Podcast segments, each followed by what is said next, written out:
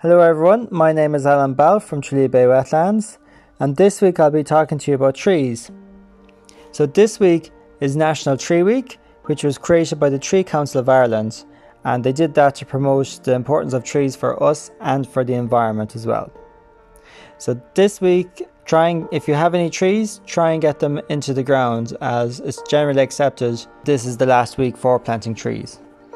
At the wetlands, we will be planting trees around the front area, so keep an eye out for them. The importance of trees cannot be stressed enough for us. Their leaves during the summer will cool down the air, they'll act as a windbreak, their roots hold the soil together during heavy rainstorms, they provide a home for insects and most of our birds. Even a dead tree serves a purpose. A lot of insects will be able to drill into them and live in there. The tree will start to decompose and add a lot of nutrients to the soil as well, which will help other trees and plants grow in the forest as well.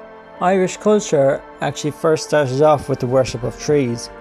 When our ancestors arrived to Ireland, Ireland was actually one big, huge forest, and a lot of our old pagan gods and spirits they would have actually came from individual trees and entire forests, as well as lakes. But the predominant amount of them would have came from forests, and our ancestors would have used the forest for making ships. They would have found their medicine, they would have made their weapons and their houses out of the wood they would have collected. And each tree was special. If someone cut down an oak that they weren't meant to cut down, they would have been fined two cattle, which back then would have been a huge deal.